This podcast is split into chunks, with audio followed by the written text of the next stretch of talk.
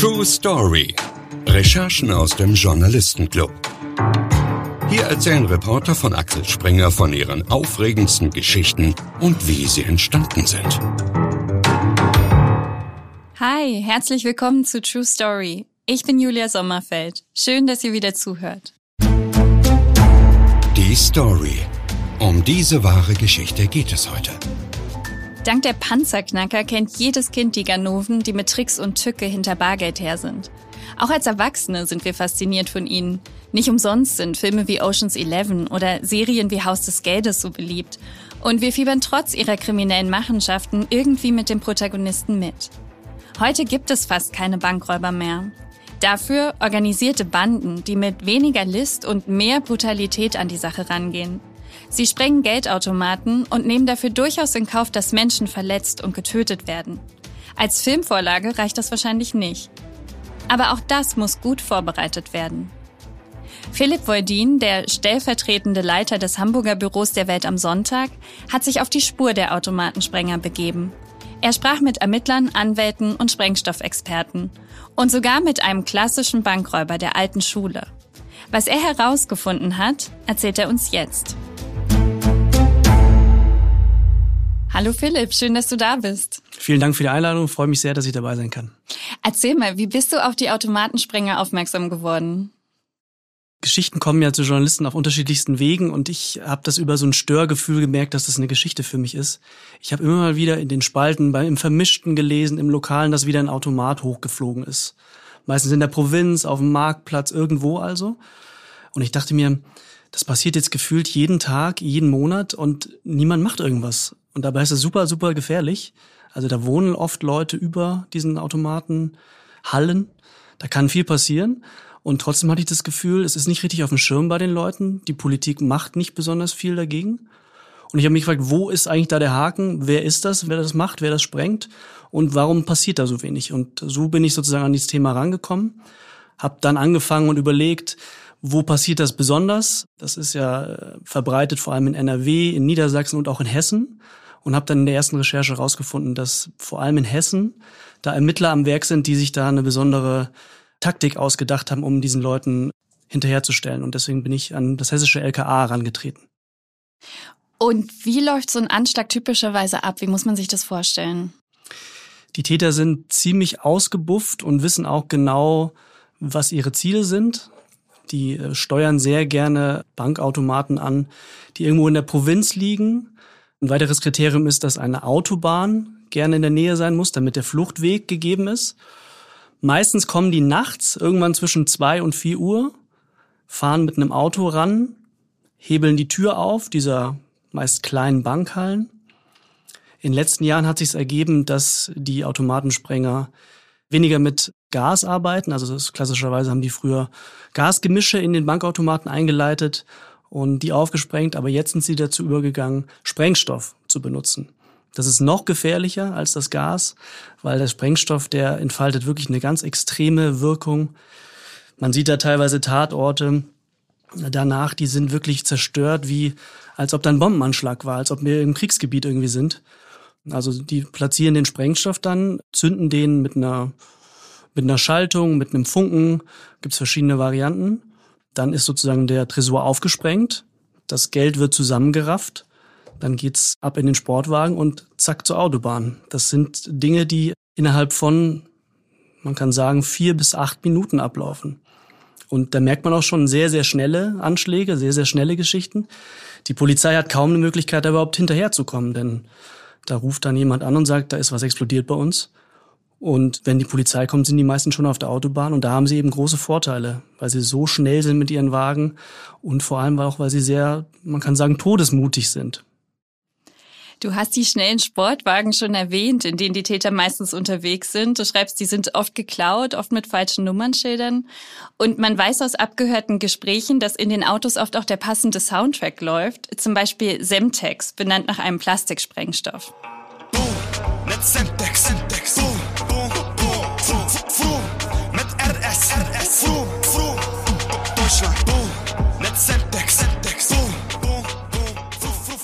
Ja, diese Automatensprengungen sind vor allem in den Niederlanden schon so ein gängiges Phänomen, dass sie es auch in die Populärkultur, kann man sagen, geschafft haben. Jetzt haben wir ja gerade einen Song gehört, Semtex, über einen Plastiksprengstoff. Ja, solche Songs laufen dann teilweise wirklich in den schnellen Sportwagen der Automatensprenger, um sich hochzupuschen, um sozusagen das passende Lied im Ohr zu haben, wenn man zum Anschlag fährt. Also so weit verankert ist dieses Phänomen schon. Und weißt du, wie viel Geld die so im Schnitt erbeuten? Wie viel Geld ist in so einem Bankautomaten drin? Das ist ganz unterschiedlich. Es kommt sehr darauf an, wo der Bankautomat auch steht. Man kann als Faustregel vielleicht sagen, wenn der Bankautomat in einer geschäftigen Einkaufsstraße beispielsweise steht, wenn er in einer Großstadt wie Berlin oder Hamburg steht, dann ist da mehr drin. Auch am Wochenende ist sicher mehr drin als an einem ganz normalen Dienstag. Das sind so Faustregeln. Die Banken tun sich immer so ein bisschen schwer, da genau Angaben zu machen, weil sie natürlich auch keine Anreize liefern wollen. Die wollen nicht genau sagen, hier 150.000 holt die euch. Meine Kontakte haben mir gesagt, dass so zwischen 50 bis 100.000 ungefähr in einem Bankautomaten drin sind. Es klingt erstmal relativ harmlos, wenn man sagt, da werden nachts irgendwelche Automaten in die Luft gesprengt. Aber die Sprengstoffe, die genutzt werden, und das hast du ja auch schon erwähnt, verwüsten oft ganze Häuser und Straßenzüge und sind damit natürlich gefährlich auch für alle, die in der Nähe wohnen. Das sagt ja auch ein Ermittler des LKA im Interview. Das ist deswegen so gefährlich, weil wir seit fünf Jahren in der Rückschau jeden Tag eine derartige Sprengung im öffentlichen Raum haben. Und unsere Täter haben seit einiger Zeit ihre Vorgehensweise dahingehend verändert, dass sie nicht mehr überwiegend mit äh, Gasgemischen sprengen, sondern mit Festsprengstoffen bis hin zu militärischen Sprengstoffen. Und diese Sprengung ist einfach in der Wirkung um einiges gefährlicher und intensiver. Man kann das äh, plakativ schön darstellen. Die Sprengausdehnung von diesen Festsprengstoffen und die Fluggeschwindigkeit von Metallschrapnellen nach einer derartigen Sprengung bewegt sich auf 1000 Meter pro Sekunde. Und die normale Pistolenkugel, wenn man es so sagt, ist nur 300, etwas über 300. Also wir haben das Dreifache einer Pistolenkugel und das spricht schon für diese besondere Gefährlichkeit, dass sehr zu befürchten ist, dass alsbald auch ein Mensch betroffen oder sogar sein Leben lassen wird. Du schreibst, dass fast jeden Tag in Deutschland irgendwo ein Bankautomat gesprengt wird. Das ist ja wesentlich mehr als in unseren Nachbarländern. Warum ist das so? Das ist so. Das liegt an verschiedenen Punkten. Zum einen muss man sagen, die Deutschen haben ein spezielles Verhältnis zum Bargeld. Deutschland ist eine, kann man sagen, eine Bargeldnation. Die Deutschen lieben ihre Banknoten, sie lieben ihre Euroscheine, sie bezahlen immer noch gern bar, vor allem im Vergleich zu vielen anderen Ländern. Das kennen wir wahrscheinlich alle aus dem Urlaub. Wer nach Skandinavien fährt, wer nach in die Niederlande fährt, der findet teilweise Geschäfte, wo Bargeld überhaupt keine Möglichkeit ist mehr zu bezahlen, also wo man ganz klar nur noch mit Karte bezahlen muss. Und dementsprechend haben diese ganzen Länder, wie die Niederlande zum Beispiel, auch einfach deutlich, deutlich weniger Bargeldautomaten. Das liefert den Kriminellen natürlich auch weniger Möglichkeiten, so einen zu sprengen. Also man kann das als Vergleichszahl mal nehmen. In der ganzen Niederlanden stehen genauso viele Bargeldautomaten wie in Nordrhein-Westfalen. So. Das kann man sich vorstellen, dass Deutschland da ein großes Ziel ist, ein interessantes Ziel. Der zweite Punkt ist, die deutschen Automaten sind auch nicht so gut gesichert wie die Automaten im Rest von Europa. Dort hat man schon bestimmte Systeme gefunden, um sich abzusichern. Es gibt da ähm, Möglichkeiten, wenn eine Tür aufgesprengt wird, Gas einzuleiten oder einen Gasnebel zu schaffen. Es gibt die Möglichkeit bei einer Erschütterung des Tresors, dass da Farbe eingeführt wird, Farbe eingespritzt wird. Damit sind die Scheine im Prinzip für den normalen Zahlungsverkehr nicht mehr brauchbar. So. Solche Dinge gibt es. Und da tut sich Deutschland immer noch schwer. Wenn man mit äh, den hier ansässigen Banken spricht, dann sagen die, wir tun schon genug. Wir wollen nicht in einen Überbietungswettbewerb mit den Kriminellen eintreten, sonst holen die noch stärkeren Sprengstoff, sonst nutzen die noch perfidere Sachen und äh, gefährden sozusagen die Umgebung. Das habe ich nicht ganz verstanden, muss ich sagen. Also man fragt sich, warum diese Mechanismen, die es in anderen Ländern gibt und die ja auch erfolgreich angewendet werden, warum die hier in Deutschland bei uns nicht in dieser flächendeckenden Form benutzt werden mein Gedanke in diesem Bereich war, natürlich wird dieses ganze Geld versichert. Das ganze Geld ist versichert der Banken. Wenn ein Überfall passiert, dann bekommen die Banken ihr Geld wieder. Die sind von der Versicherung abgeschirmt. Die äh, Versicherung bezahlt ihnen diesen Schaden. Möglicherweise ist deswegen der Druck auf den Banken nicht groß genug, auch in diese teuren Sicherheitssysteme zu investieren. Wobei man dann ja davon ausgehen könnte, dass die Versicherungen da den Banken entsprechenden Druck machen. Gerade wenn wir jetzt über ein Phänomen sprechen, was sich jeden Tag wiederholt. Das stimmt, das könnte man denken. Ich habe auch das Gefühl, dass in den letzten Wochen und Monaten da ein gewisses Umdenken eingesetzt hat. Die Banken haben schon auch gemerkt, dass das ein ganz schön übles Phänomen ist, dass das ein Phänomen ist, was vor aller Augen passiert. Mhm auf Marktplätzen in der Provinz, in wirklich kleinen, beschaulichen Orten. Das ist kein Verbrechen, was in irgendeinem Hinterhof passiert, wo im Prinzip Kriminelle gegen Kriminelle vorgehen und kein normaler Bürger bekommt es mit, sondern es ist mitten sozusagen auf den Marktplätzen unserer Republik. Und auch die Politik hat es langsam gemerkt, dass da wirklich ein Problem besteht. Es gibt diverse runde Tische, etwa im Bundesinnenministerium. Es gibt in verschiedensten Bundesländern Taskforce.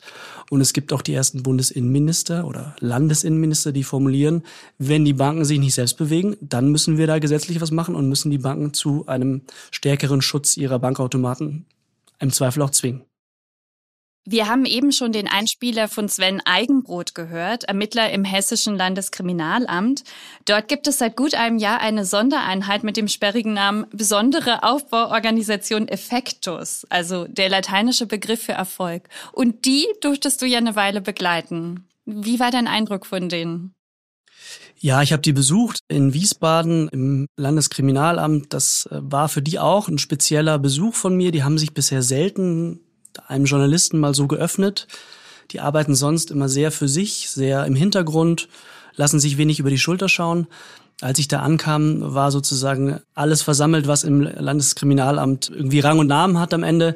Der Chef des LKA war da, der zuständige Staatsanwalt bei der Generalstaatsanwaltschaft. Man muss wissen, das LKA kooperiert sehr, sehr eng mit der Generalstaatsanwaltschaft zusammen. Die waren alle versammelt und hatten mir wirklich auch sehr viel mitgebracht. Ich hatte darum gebeten, einen Einblick zu bekommen. Ich wollte verstehen, wie diese Clans, wie diese Gangs ticken und was die machen. Und ich konnte da einen guten Einblick nehmen. Mir wurden WhatsApp-Chats gezeigt dieser Banden. Ich konnte Audiogespräche nachhören, die die mir gezeigt haben. Also die haben sich richtig ins Zeug gelegt, um sozusagen was zu präsentieren, weil sie auch gesagt haben, wir hier in Hessen machen was anders. Wir haben uns hier speziell was vorgenommen und wir wollen das jetzt einmal auch präsentieren in der Öffentlichkeit. Das war sozusagen der erste Besuch und danach habe ich immer mal wieder mit denen Kontakt gehabt, in verschiedensten Art, am Telefon. Man muss sagen, die Hessen sind oder haben erste Erfolge, konnten die vorweisen in ihrer Strategie. Die haben einen engen Verbund geschaffen zwischen Banken, Staatsanwaltschaft und LKA und haben auch eine Art von Risikotool entwickelt, um vorherzusagen, wo denn eigentlich die nächste, wo der nächste Geldautomat in die Luft fliegt. Ah, spannend. Wie funktioniert das? Das kann man sich ein bisschen wie eine Karte vorstellen vom Bundesland Hessen. Da ist jeder Bankautomat verzeichnet, mhm. den es so gibt in dem Bundesland. Und die haben sich gewisse Kriterien aus ihrer Praxis überlegt, um zu sehen, welcher Geldautomat könnte denn demnächst Probleme bekommen, wo könnten die Kriminellen als nächstes zuschlagen. Da war zum Beispiel ein Punkt, die Kriminellen gehen gerne bei Bankschaltern vor, die in der Provinz sind, also nicht sozusagen mitten in der Großstadt, wo viel Polizei ist, wo viel Sicherheitskräfte sind. Sie gehen gerne in Bereichen vor, wo eine Autobahn schnell ist. Also es geht immer um den Fluchtweg. Stichwort schnelle Audis, Stichwort schnell fliehen können. Und so setzt sich dann so ein Puzzle zusammen und jeder Bankautomat wird analysiert anhand dieser Kriterien. Und am Ende sagt man, dieser Bankautomat in XY, ich nenne es jetzt mal in Oberursel irgendwo in, in Hessen, kriegt eine Farbe Rot. Der ist gefährdet. Da haben wir das Gefühl, der könnten die Automatensprenger demnächst wieder zuschlagen. Und dann äh, reagieren die Banken und die Sicherheitsbehörden. Es gibt mehr Polizeistreifen dann vor Ort. Die Banken haben vielleicht Securities, die sie einstellen, die dann ein bisschen öfter da Streife laufen und solche Sachen. Also es gibt eine gewisse Vorplanung und man muss sagen, die Hessen fühlen sich sozusagen bestätigt in ihrem Vorgehen, denn die Zahl an Anschlägen hat sich im letzten Jahr deutlich verringert in ihrem Bundesland. Und damit sind sie eines der ich habe ja gesagt, Anna, es gibt drei Bundesländer, Nordrhein-Westfalen, Niedersachsen, Hessen. Und von diesen Bundesländern, die besonders im Fokus dieser Banden waren, ist Hessen eben das einzige Bundesland, wo die Zahlen deutlich gesunken sind. Überall anders sind sie deutlich weiter gestiegen, bis auf einen Höchststand im letzten Jahr.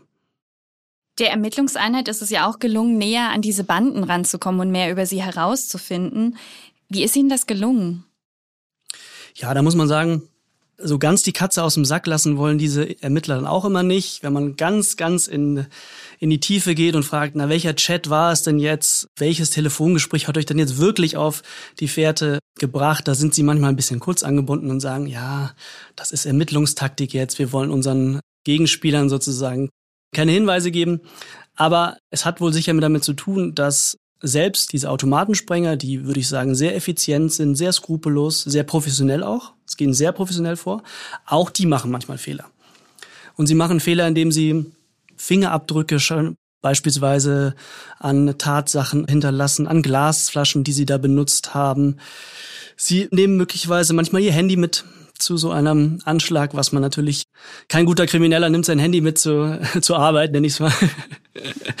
und dann loggen sich diese Handys in Funkzellenmassen an und die Ermittler können wiederum auf diese Funkzellen zugreifen. Also solche Dinge passieren, solche Fehler passieren. Ab und an packt auch mal jemand aus. Und so kommen die Ermittler langsam an solche Banden ran und kriegen auch Hinweise, wie die im Prinzip vorgehen. Man muss sagen, es gibt immer wieder Verhaftungen. Die Hessen schaffen es öfter, dass Banden am Ende auch vor Gericht landen. Es gibt mehr länderübergreifende Zusammenarbeit. Das passiert schon. Nur die Banden, die wirklich, äh, ein Ermittler nennt es die Champions League sind, das sind die Banden, die in den Niederlanden sitzen. Das sind Banden, die im Raum Utrecht, im Raum Amsterdam unterwegs sind, haben oft die niederländische Staatsbürgerschaft, aber meistens einen marokkanischen Migrationshintergrund. Das ist einfach eine Sache, die sie auszeichnet. Die sind sehr, sehr gut. Die sind sehr, sehr schnell. Die flüchten sehr, sehr schnell über die Autobahn Richtung Niederlande und von denen bekommt die Polizei nicht so viele, wie sie gerne wollen würde. Wir reden gleich weiter noch ein bisschen mehr über diese Banden, aber erstmal habe ich ein paar Fragen zu dir. Reporterleben. Ab ins Rampenlicht. Wann und warum hast du beschlossen, dass du Journalist werden möchtest? Ich habe im Studium angefangen, mich für Schreiben zu interessieren, ich mochte schon immer gerne schreiben, früher in der Schule noch. Das hat mir immer Spaß gemacht. Ich wusste aber nie, dass das ein Beruf sein würde für mich. Und ich bin dann in unsere Studentenzeitung eingestiegen, habe da meine ersten Artikel gemacht, habe gemerkt, Mensch, Leute lesen, was man so schreibt, Leute interessiert, was man so macht. Das war ein tolles Gefühl und wenn so ein Artikel glückt, war das auch ein tolles Gefühl. Und seitdem hat es mich nie mehr losgelassen. Ich habe Politik studiert, öffentliches Recht und bin danach auf eine der Journalistenschulen gegangen, der Journalistenschule in München war das und habe da gemerkt, ich habe irgendwie meinen Beruf, meine Profession gefunden. Und in den ganzen Jahren, die du jetzt schon als Journalist arbeitest, welche Recherche ist dir am meisten in Erinnerung geblieben? Geschichten kommen ja oft auf ganz unterschiedliche Art und Weise zu einem. Manchmal erzählt einem ein Informant, da ist eine super Geschichte, die sollte man machen. Manchmal redet man mit einem Kollegen beim Kaffee und fragt, ach Mensch, da müssten wir doch mal rangehen. Und manchmal sitzt man mit der Familie zusammen und dann sagt einem einer, du, das wäre doch was. Und genau so eine Geschichte war das bei mir. Da ging es im weitesten Sinne um die Rote Armee-Fraktion, also eine Terrorismusvereinigung, die in den 70ern, vor allem 60er, 70er Jahren gewirkt hat und viele Menschen umgebracht hat, das Land in Atem gehalten hat. Und letztes Jahr gab es da in diesem Bereich große Jubiläen und ich fragte mich, was könnte man denn machen, was könnte man Neues erzählen? Ich saß bei meinen Eltern in München äh, und mein Vater sagte mir, deine Oma hat eine Cousine, die ist damals wirklich von der RAF sozusagen hautnah betroffen worden, denn ihr Mann, der als Polizist arbeitete, ist von der RAF im Dienst erschossen worden. Ich kannte diese Cousine meiner Oma nicht, die ist 94, war mir noch nie begegnet. Dann erzählte mein Vater mir, ja, du hast da jemanden in der Familie sozusagen, der direkt von diesem Terror betroffen war. Und die Dame lebt noch, Annemarie Eckert, die lebt in einem Pflegeheim in Nordrhein-Westfalen. Wäre das nicht ein Thema, mit ihr als Zweitzeugin zu sprechen und zu fragen, wie war das damals? Wie lebt man 50 Jahre lang als Witwe? Wie lebt man weiter nach so einem Anschlag?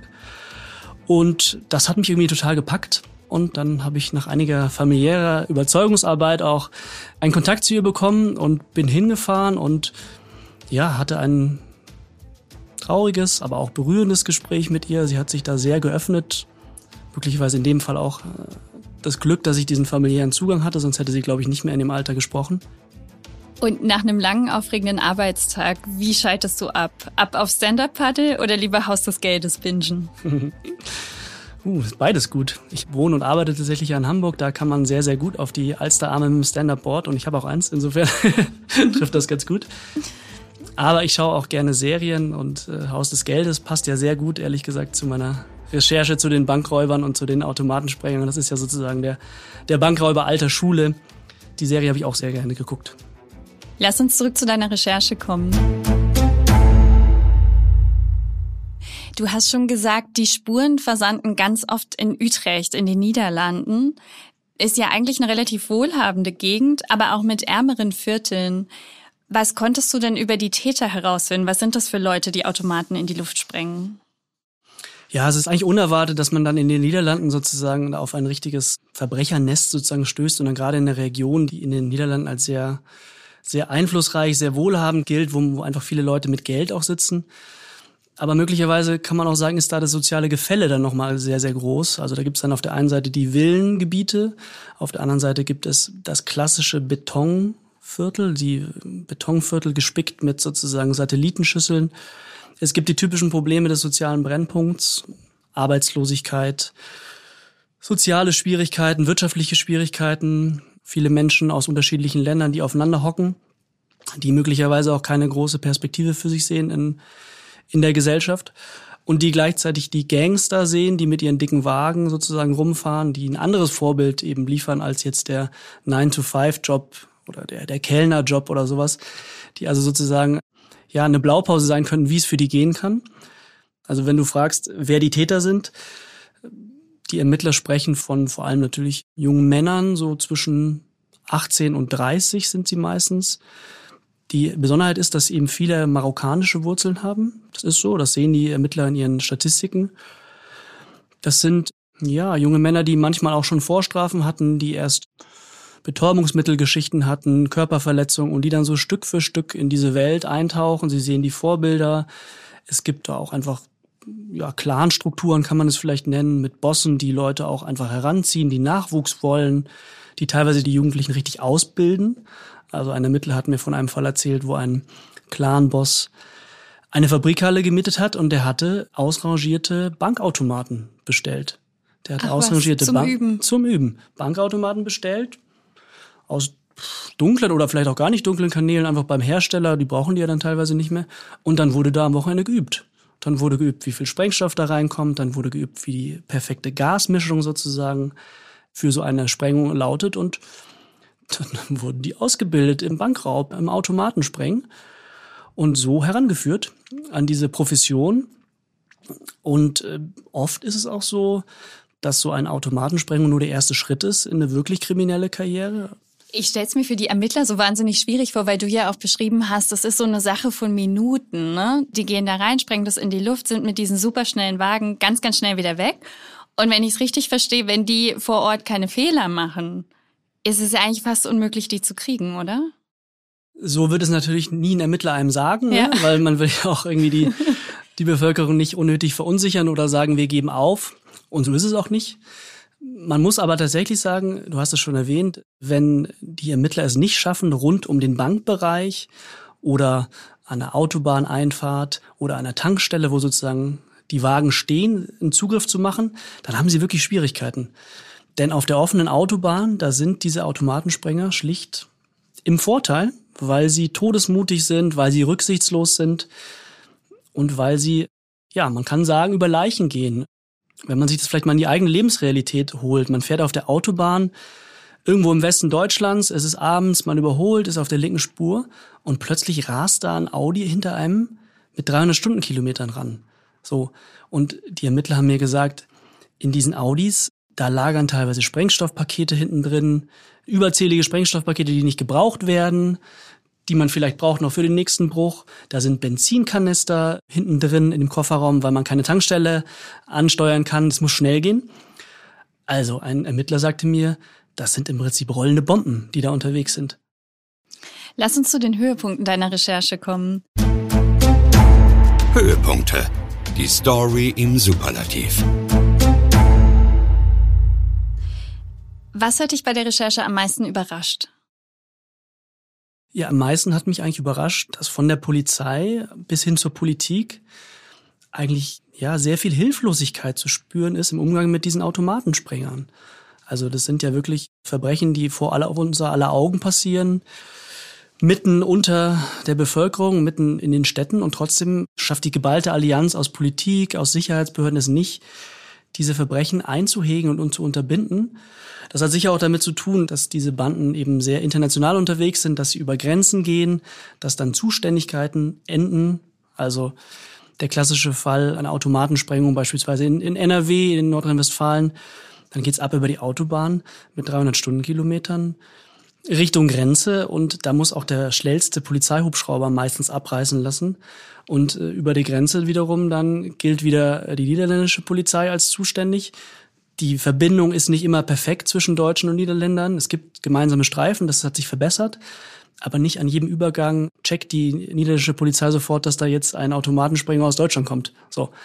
Und bis da schon wiederum dann kommuniziert wurde, sind die in ihrem Geflecht Richtung Amsterdam und Utrecht fast wieder verschwunden. Mhm. Also die im Hubschrauber müssen dann wirklich ihre niederländischen Kollegen anrufen und sagen, so übernehmt jetzt bitte. Ja, es gibt ja schon in Deutschland sozusagen die föderalen Bundesländergrenzen. Mhm. Schon da muss man dann Amtshilfe leisten. Und wenn es in die Niederlanden geht, es gibt da so, nennt sich so Joint Forces, also so gemeinsame Ermittlungseinheiten, aber die müssen auch immer erst präsent sein und dann gerade da sein in dem Moment. Also es macht es schwierig, dass diese Banden in die Niederlanden wieder flüchten. Mhm. Das macht wirklich ein Problem aus. Und was war für dich der emotionalste Moment? Also der emotionalste Moment war auch gleichzeitig der, würde ich sagen, der Moment mit dem größten Widerstand. Denn ich wollte neben dieser neuartigen Form des Bankraubs der sozusagen der Automatensprenger, wollte ich auch mit einem Bankräuber alter Schule sprechen. Also dieser, vielleicht hat es jeder vor Augen, so ein klassischer Banküberfall, wie man sich den so vorstellt, mit Strumpfmaske, mit einem Revolver und Geld her sozusagen. Ne? Wie typisch, wie man sich das von früher vorstellt. Den gibt's fast gar nicht mehr. Also dieser Bankraub ist im Grunde ausgestorben. Das gibt's nur noch in Filmen und Serien. Die Bankräuber alter Schule, die sind mittlerweile verstorben in Rente oder sitzen im Gefängnis. Und ich wollte unbedingt noch einen dieser Serienbankräuber sprechen. Das hat mich irgendwie interessiert. Wie unterscheiden die sich von dieser neuen, skrupellosen, ja, auch so sehr schnell und modern auftretenden Variante? Was sind die alten Bankräuber für Typen? Sind das so Gelegenheitsräuber? Sind das so Leute, die aus Geldproblemen kommen? die ihrem Leben nochmal so eine letzte Wendung geben wollen. Das hat mich interessiert. Und da habe ich einen gefunden, der eben sich sehr, sehr gut dafür eignete. Der heißt Michael Jauernick.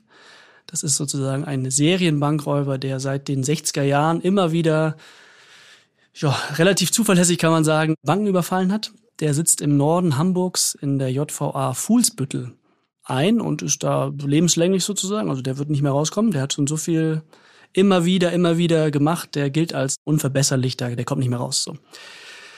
Wie trifft man jetzt einen Bankräuber im Gefängnis? Ne? Das ist, das kann sich vielleicht das, der, der normale Hörer erstmal denkt, ja, was macht man denn da? Ich hab, bin erstmal an den Anwalt herangetreten von ihm. Der hat einen Kontakt hergestellt und hat mir gesagt, dass es da grundsätzlich eine Bereitschaft gibt. Herr Jauernick ist sozusagen, der redet gerne. Ne?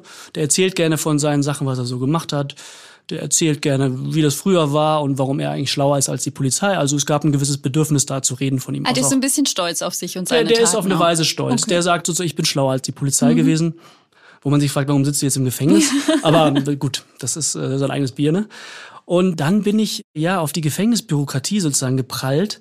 Ein Besuch findet nur statt, wenn man einen schriftlichen Antrag ausfüllt, den man per Post wiederum an das Gefängnis schickt. So. Ich war schon ein bisschen im Zeitdruck mit meinem Text. Der Großteil stand schon. Das sollte sozusagen mein Sahnehäubchen sein da oben. Ne? Dieser Bankräuber sollte noch dabei sein. Ich habe das hingeschickt. Ich habe gewartet. Eine Woche, zwei Wochen, drei Wochen. Keine Rückmeldung bekommen. Habe immer wieder telefoniert mit der Gefängnisleitung. Irgendwann war klar, mein Antrag ist irgendwo verschüttet worden. Entweder in der Post, entweder im Gefängnis selbst. Ich weiß es nicht. Ich musste also nochmal einen neuen stellen und habe wirklich Blut und Wasser geschwitzt, weil mein Veröffentlichungsdatum rückte näher und näher.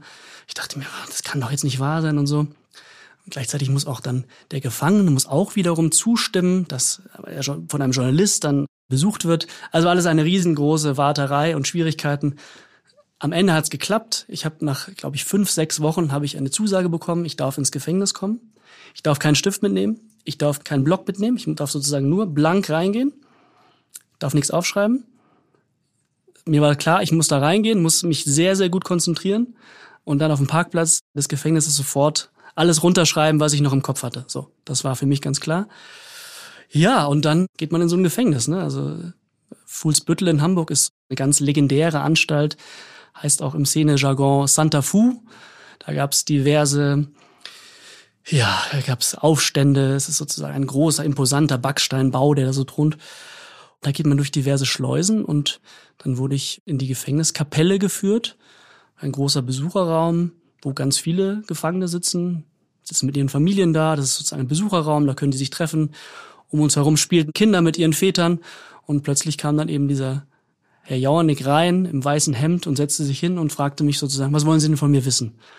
Also der hatte sich gefreut auf seinen Auftritt und hat dann auch ziemlich viel erzählt und am Ende war schon klar unterm Strich, dass es ein ganz anderer Typus von Verbrecher als jetzt diese neuen, die da mit Sprengstoff sozusagen hantieren und über Leichen gehen. Das ist ein anderer Typ von Mensch, ein anderer Typ von Verbrecher, der auch natürlich ein Verbrecher ist. Am Ende gehört er ins Gefängnis. Das ist interessant, dass du das so sagst, weil man ja erstmal bei den Automatensprengern denkt, okay, die kommen nachts, wenn keiner da ist, die gehen diesem ganzen Konflikt so ein bisschen aus dem Weg. Und der Bankräuber der alten Schule hat man ja immer im Kopf diese verängstigten Geiseln, die da irgendwie in der Bank noch mit rumsitzen und so. Ne? Das ist ja eine ganz andere Konfliktsituation. Hat er da irgendwie so eine Art Bewusstsein dafür, dass er wahrscheinlich ja, weil er inszeniert sich ja offenbar so ein bisschen als fast Gentleman irgendwie der alten Schule, ne? Hat er da ein Bewusstsein dafür, dass er wahrscheinlich ganz, ganz vielen Leuten was angetan hat, wo sie bestimmt bis heute irgendwie noch dran zu knabbern haben? Ich fand, er hat sehr wenig Bewusstsein dafür gehabt. Also das äh, wurde ihm auch mal vor Gericht bescheinigt, dass er einfach einen Mangel an Empathie hat. Das wurde ihm wirklich mal von einem Gutachter vorgelegt. Denn ich glaube, er sieht sich so ein bisschen wie ein Oceans 11 mhm. äh, Räuber, George Clooney im Anzug. Ich es wird ja auch befördert durch diese Serien, die es gibt. Ne? Wir alle gucken gerne Haus des Geldes und Oceans 11 und sowas, genau. Ganz genau. Und ich nehme es von den Reichen und gebe es den Armen wieder. So, das ist, glaube ich, so sieht er sich gerne. Und er hat auch von seinem Ehrenkodex gesprochen dass er niemals was machen würde, was Frauen und Kinder in irgendeiner Form gefährden würde. Bei ihm kam doch so gut wie niemand zu Schaden. So ich sag schon so gut wie, weil es eben genau am Ende dann nicht so alles so, so glatt lief, wie er das vielleicht gerne wollte. Er hat sozusagen in seinem Spätwerk, kann man es mal nennen, auf seine späten Jahre hat er immer noch weiter in Hamburg Sparkassen vor allem ausgeraubt. Also er hatte so eine gewisse Routine, es waren eigentlich fast immer Sparkassen, die er ausgeraubt hat. Das kannte er irgendwie, da war er in seinem Element. Und bei einem Raub hat er einem der Kassierer, einem der Bankmitarbeiter in den Bauch geschossen. Also höchst brutal angeschossen. Der Mann musste ins Krankenhaus, war kurz unklar, ob er es schafft. Also es ist wirklich eine total skrupellose und harte Tat, die der begangen hat. Diese Mehr von den Gentleman-Bankräuber früher und den bösartigen Skrupellosen von heute, die lässt sich sicher nicht so aufrechterhalten. Die Statistiken sagen zwar, dass äh, die allermeisten Bankräuber damals ihre, ihre Waffen nicht eingesetzt haben, weil es schon reichte, die zu zeigen, mhm. weil das sozusagen schon so ein Vorgang wäre, der die Leute verängstigt hat oder auch ja, dazu angehalten hat, nichts zu tun. Die mussten es fast nie einsetzen, aber wie wir es an dem Fall gesehen haben, es gab schon Fälle, wo, wo Leute zu Schaden kamen. Von der psychologischen Seite möchte ich gar nicht reden. Also und die Tatsache, dass es heute diese klassischen, in Anführungszeichen, Banküberfälle nicht mehr gibt, Liegt es daran, dass die Ermittlungsmethoden deutlich besser geworden sind und dass auch die Banken immer bessere Sicherheitsmethoden eingeführt haben? Oder womit hat es zu tun? Verbrechen ist ja sowieso eigentlich immer im Wandel und auch durch sowas wie Digitalisierung verändert sich ja auch Verbrechen. Heutzutage hat mir ein Ermittler gesagt, ist man fast blöd, wenn man in eine Bank geht und riskiert, da ja eine Schießerei oder riskiert, da erwischt zu werden. Das kann man doch alles digital machen. Also man kann doch heutzutage so, eine, ja. eine, Bank viel leichter im Prinzip digital ausrauben, als sich wirklich physisch in eine Bank reinzustellen. Das ist das eine. Und die Banken haben schon reagiert auf diese hohen Zahlen, die sie hatten jahrelang. Sie haben zwei Dinge getan. Sie haben zum einen ihre Systeme angepasst. Sie haben nicht mehr so viel Bargeld in den Banktresoren liegen. Es lohnt sich also nicht mehr so, für einen Bankräuber hinzugehen, um, um Bargeld zu bekommen. Es gibt nicht mehr so viel in den klassischen Tresoren. Es dauert länger, bis man an dieses Geld kommt. Also der, was man vielleicht sich vorstellt, der Bankmitarbeiter, der eine Schublade aufmacht und da liegen dann 200.000 Euro. Das ist nicht so. Das ist ein Prozess. Du musst diverse Knöpfe drücken. Es dauert.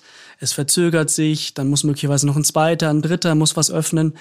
Also es ist nicht mehr so, dass man das so ganz spielend leicht machen könnte. Man ist in fünf Minuten wieder draußen. Es dauert alles sehr, sehr lange. Und dann ist eben auch die Gefahr, erwischt zu werden, hoch, weil es gibt heutzutage, es gibt ausgereifte Überwachungssysteme, es gibt Kameras, es gibt eine viel bessere DNA-Technik, gab es alles früher nicht. Mhm. Fingerabdrücke können genommen werden. Also es wurde mit der Zeit unattraktiv. Wie waren denn die Reaktionen auf deinen Artikel? Also, das ist ja auch in dem Titelthema erschienen in der Welt am Sonntag, also auf vier Seiten. Das ist natürlich eine schöne Bühne, da hört man von vielen Leuten danach. Mich haben verschiedenste Fachleute, Experten sozusagen auch angeschrieben. Das waren teilweise Polizisten, Sicherheitsleute aus Banken und haben gesagt, gut sozusagen, dass man das einmal so in der Größe, in der Länge aufgeschrieben hat, dieses Problem. Es gibt es seit Jahren. Es wird viel zu wenig dagegen getan. Es wird viel zu wenig gemacht. Ich habe gemerkt, dass auch in anderen Medien danach immer wieder Artikel zu dem Thema erschienen sind. Das, es gab ein generelles Interesse, glaube ich, an dem Thema nochmal. Das ist also nochmal hoch sozusagen gekocht. Und auch von den Lesern wurde es sehr angenommen. Also es hat irgendwie einen gewissen Nerv getroffen. Gerade dieser Punkt, die Deutschen als Nation, die sehr, sehr gerne Bargeld benutzt, die sehr, sehr gerne bar zahlt, das hat zu ja, lebhaften Diskussionen in den Kommentarspalten, würde ich mal sagen, geführt. Weil da gab es auch einfach noch viele Leute, die verteidigt haben, dass man Bargeld benutzt, dass man bar zahlt, nicht mit Karte. Und die fühlten sich da so ein bisschen auf den Schlips getreten und haben so gedacht, ja, nur weil die Politik oder die Sicherheitsleute dieses Phänomen nicht in den Griff bekommen, will ich trotzdem weiter mit Bargeld zahlen. Das kann sozusagen nicht der Weg sein, jetzt jeden Bankautomaten abzuschaffen. So. Also war eine muntere Debatte und ja, schön viel Rücklauf ist immer, ist immer schön, wenn man da sozusagen Resonanz auf so einen Artikel bekommt. Philipp, eine letzte Frage habe ich noch an dich. Headline-Macher. Welche Story bringst du ganz groß raus? Stell dir vor, wir räumen dir die Startseite von Welt.de frei. Und du kannst darauf machen, was du willst. Was würdest du machen? Ich stamme ja ursprünglich aus München und ich bin großer Bayern-Fan. Und wir haben es dieses Jahr nicht leicht, was wahrscheinlich viele andere freuen wird, äh, dass, dass es bei Bayern mal schlecht läuft. Aber wenn ich die Startseite mal frei räumen würde, dann würde ich gerne verkünden, dass Bayern mal wieder Champions League-Sieger geworden ist. Das in dieser schwierigen Zeit würde mir das helfen gerade. in dieser schwierigen Zeit. Vielen Dank, Philipp, dass du da warst. Hat sehr viel Spaß gemacht. Vielen Dank, hat mir auch sehr Spaß gemacht. Danke. Und euch vielen Dank fürs Zuhören und bis zum nächsten Mal. True Story. Folgt uns auf Instagram unter True Story-Podcast, wenn ihr keine Folge mehr verpassen oder noch mehr Stories von unseren Reportern wollt. Bewertet uns bei Spotify oder kommentiert bei Apple Podcasts. Wir sind auf eure Meinung gespannt. Schreibt uns gerne eine E-Mail an truestory at axelspringer.com.